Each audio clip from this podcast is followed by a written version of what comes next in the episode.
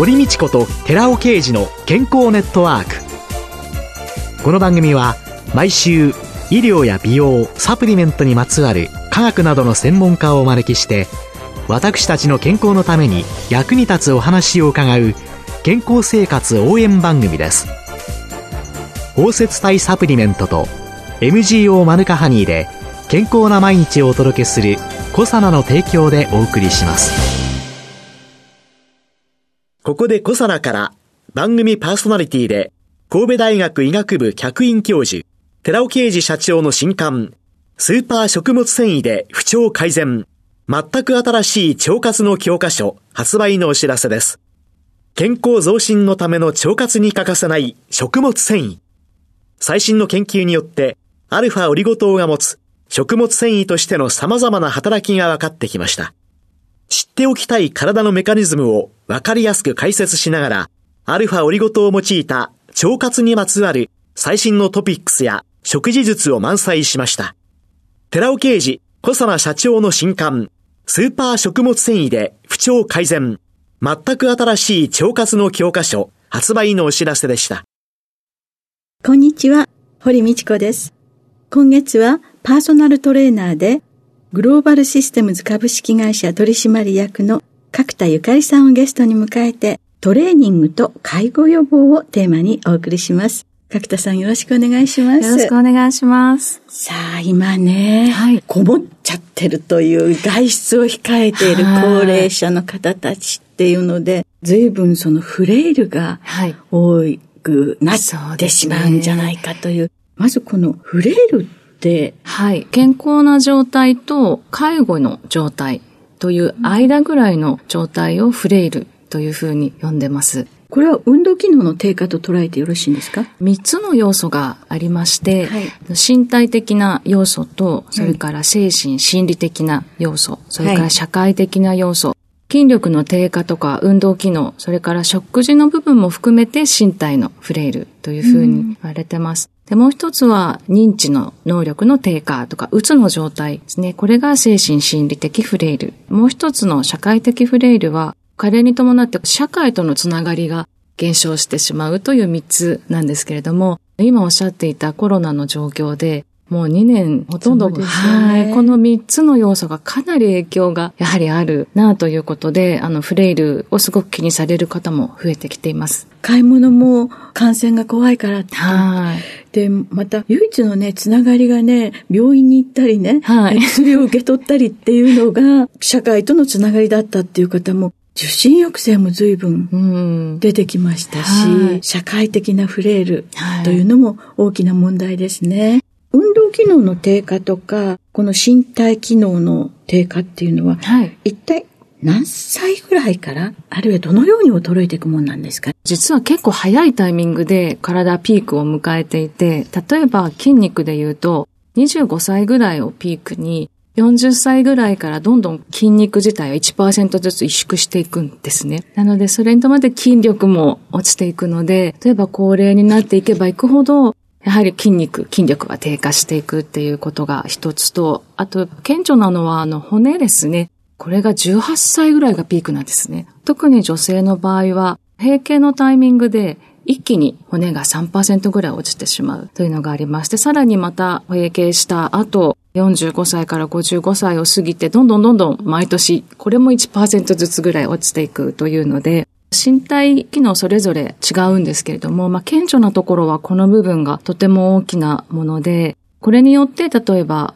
介護になりやすい、フレイルになりやすい、いろんな要素が身体的な問題につながっているケースがとても多いですね。筋肉が25歳がピークとかね、骨は18歳がピークとかね。そうなんですよね。って伺っちゃうとね、まだこの頃ってね、はい、若さ真っ只中でっていうように思っておりましたよね。はい、きっと私、今から自分のね、振り返りますと思いますね。サルコペニアというような言葉もよくあるんですけれども、はい、これは別の概念フレイルは先ほどあのお伝えした複数の要素があって、それが低下していくとフレイルという、まあ、認定ということではないですけれども、注意ですねということなんですけども、サルコペニアはかなりポイントを絞っていて、筋肉の量が落ちるか筋力が落ちるっていう、まあ、ピンポイントの部分を指します。まあ、サルコペニア、筋肉の量、筋力が落ちるということも、フレイルの要素の一つではある。じゃあ、サルコペニアがあると、フレイルになりやすい、はい、という、そんな形で理解すればいいんですかね。はい、はい。あとは、ロコモティブシンドロームなんていうのが、政権の先生たち一生懸命普及させようとされてますけれども、ね、この言葉というのはどのような？はい。ロコモティブシンドロームというのは、まあ、運動器と呼ばれる骨とか関節とか、筋肉、神経などが、障害が起きて、立ったり歩いたりっていうこの動きがうまくできなくなっていく状態。を、ロコモティブシンドロームという言い方をします。なので、ちょっと広がる感じですね。フレイルに比べると。私が一番自分自身の老いを感じたのって言った時が、はい、座ってる時にね、はい立ち上がるのに、何かにこう捕まらなきゃとかね、はい、何かやるときにどっこいしょっていう言葉が一緒に出たりとかね、はい、っていうね、これはまさに動きということで、これはロコモティブシンドロームの。今まで、例えば普通に立ち上がれたっていうのは、足を使って体を使って立ち上がれたものが、何か支えが必要になってくるっていうことは、やはり低下をしているサインでもあるので、そこは一つ注意点。基本的な日常の動きが少しこう何か変化してきたっていうところは一つサインではあるので。じゃあ、このサインを見逃さないようにして気づいたとしたときに、はい、私は介護にならないように、はい、どんなことが大切なんですか？どんなことを気をつけていったらいいですか、はい、まずはそこに気づくっていうところが重要なところで、まあ、過去自分が動いてた動きとかできてた動きが何か変わってくるというのが必ずフレイルとか介護になる前段階であるんですよね。うん、で、その動きができなくなってしまったことで、どんどんフレイル介護になってしまうので、まあ、まずは、その、できなくなったことが、なんでできなくなってしまったのかっていうところを調べないといけないのはあるんですけれども、えー、やっぱり活動していくっていうのはとても大きな部分ですね。それができるようにしていくというところです。なので、今のお話だと、例えば手を使わずに立てるように戻すというところが。手を使わずに意識して。はい。もう手をつけばね、立ち上がれるんだからいいじゃないって、と思ってるところがどこかにあったんですけれども、はい、それを使わないで意識して。元に戻す。頑張ってはい。で、このフレイルという言葉が、一つは介護の間という話だったんですけど、フレイルですという、例えばいろいろ状況になったとしても、ここから対策をしていけば、健康な状態に戻れる。ちょうどその中間っていうことで、この触れるって言葉があえてこう出てきたところはあるんですよね。もう U ターン可能よっていうところが触れる。じゃあ、意識してできなかったことをやるようにする。はい、以外にはどんなことかそうですね。日常生活で運動をしていくっていうところで、どうしても筋肉が毎年落ちていってしまう。はい、それから骨のピークもという話を最初にお話ししたんですけども、例えばバランスの能力とか、高齢になっていくと脳と体が連携していく機能も低下をしていくんですね。例えば、はい、よくお話でも聞くんですけれども、なんか物があって、またぎたいなって思ったんだけども、はいはい、またげると思ったけどね、実はまたげなくて、突っかかってズテってなるね、はい、そうなんです。で、これが実は自分がイメージした動きがうまくできないっていうふうにどんどん体が変わってくるというのも、うん、体の変化の特徴ではあるんですね。そういうところも自分がうまくできなかった連携、あれ、つまずいちゃった。とか、うん、体が変なとこにぶつかっちゃったみたいな時に、うん、あ、ちょっと今うまくいってないんだなっていうことに気づいて、そういうところをこう修正していくっていうところも一つあります。で基本的に低下していく筋肉はしっかりと鍛えていくということはかなり基本的な部分にはなると思います。脳と筋肉、この運動の連携っていうのはどんなトレーニングで回復していくものなんですか、はい、例えば、ボールを持って上に投げてキャッチする。一つは自分の位置がわからなくなるっていうのがあったりするんですよね。あとがスピード感とかリズムが悪くなるっていうのはあるんですね。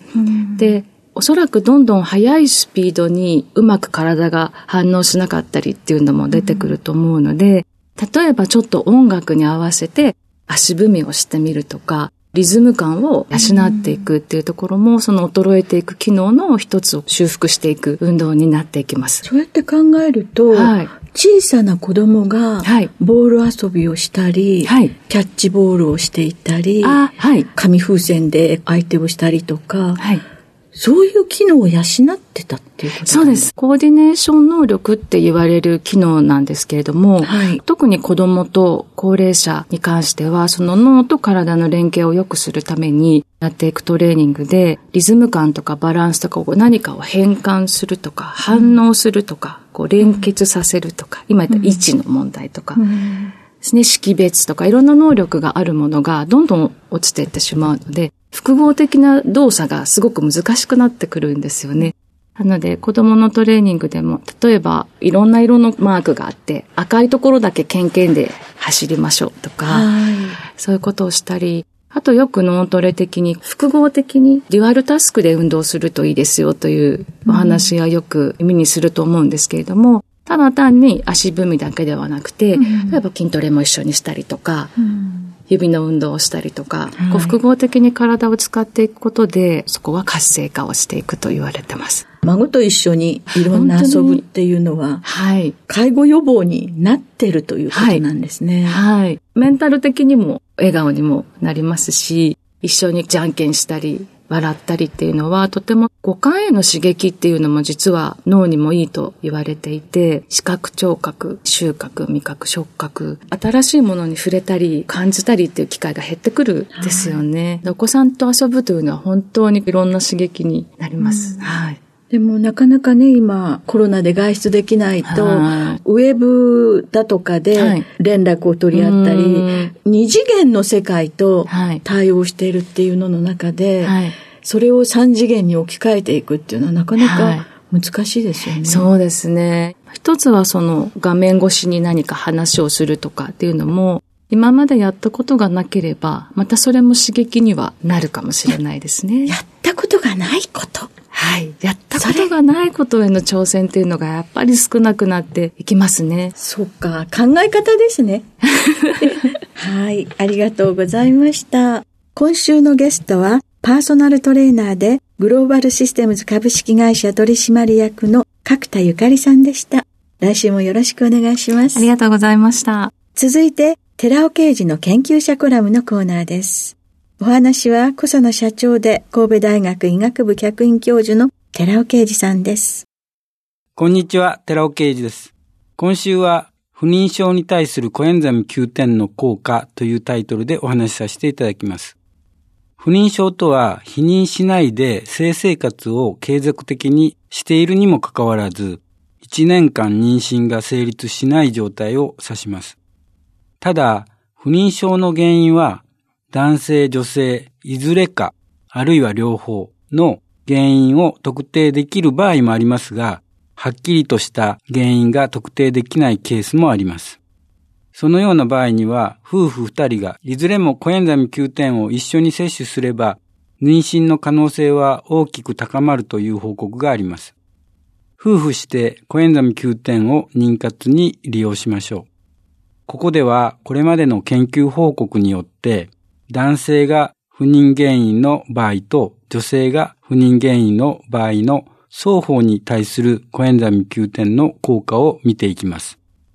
人が形成される元となる受精卵の前の精子と卵子も細胞ですので、ミトコンドリアを持っています。よって、健全な精子と卵子を維持するためには、ミトコンドリア活性を維持すること高めることが必要であり、エネルギー酸性作用と抗酸化作用を有するヒトケミカルのコエンザイム Q10 と Rα リポ酸の摂取が有効であることが分かっています。では、まずは男性が不妊原因の場合です。健康な男性は一度に3億個もの精子を供給できるのですが、精液に全く精子が存在しない方、無精子症患者と言います。精子数が少なく、ミリリッターあたり1500万個以下の方、防精子症患者と言います。精子の動きが悪く、運動率が40%未満の方、精子無力症患者と言います。これらの患者に対して、コエンザミ Q10 を投与すると、ミトコンドリア活性が改善され、静止数が増加し、運動率が上昇することが2013年のイランの研究グループの検討で明らかとなっています。そもそも精子は細胞の中でも唯一ミトコンドリアを外に持っていまして、首に巻きついた形で存在しています。当然活性酸素にいつもさらされている危険な状態です。精子を長期保存するとミトコンドリア活性は減少しますので、老齢精子となり、運動率も下がることになります。これが不妊の原因です。そこで、生育中にエネルギー産生のための歩行素として働くコエンザミ Q10 が十分存在していれば、抗酸化作用によって活性酸素を除去し、精子は活性酸素の影響を受けずに済むわけです。コエンザミ Q10 の摂取によって原因不明の精子濃度や精子運動率、正常精子形態率が基準値を下回る男性不妊患者の正規中の抗酸化能力の改善が明らかとなりました。イランの研究グループは男性不妊患者47名を対象に二重盲検試験を実施しています。対象者をランダムにコエンザミ9点接種群23名とプラセボ群24名のグループの2つのグループに分け3ヶ月間服用してもらいました。その結果、コエンザミ Q10 摂取グループは、清症中のコエンザミ Q10 平均濃度がミリリッターあたり44.76ナノグラムから68.17ナノグラムへと上昇し、カタラーゼや SOD といった抗酸化酵素の活性の向上が確認されました。一方、プラセボグループには変化が見られませんでした。さらに、清症中の酸化ストレスマーカーであるイソプラスタンはコエンザミ Q10 摂取グループでミリリッターあたり31.04ピコグラムから22.86ピコグラムに低下したものの、プラセボグループは34.91ピコグラムから42.54ピコグラムに上昇したことが明らかとなりました。これらの結果からコエンザミ Q10 摂取は男性不妊患者の正規中の抗酸化能力を高め酸化ストレスを低減させて不妊治療に有効であると結論付けていますお話は小佐野社長で神戸大学医学部客員教授の寺尾啓二さんでした。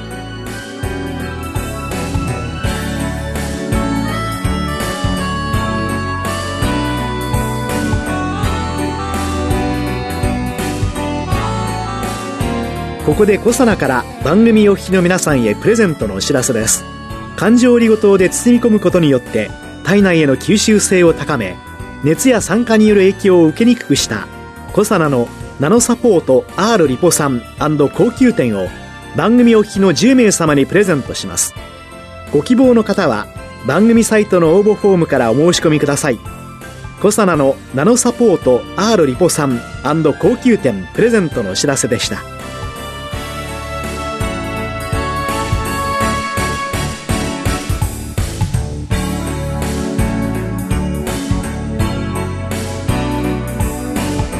堀道子と寺尾啓二の健康ネットワークこの番組は包摂体サプリメントと MGO マヌカハニーで健康な毎日をお届けする「コサナの提供」でお送りしました。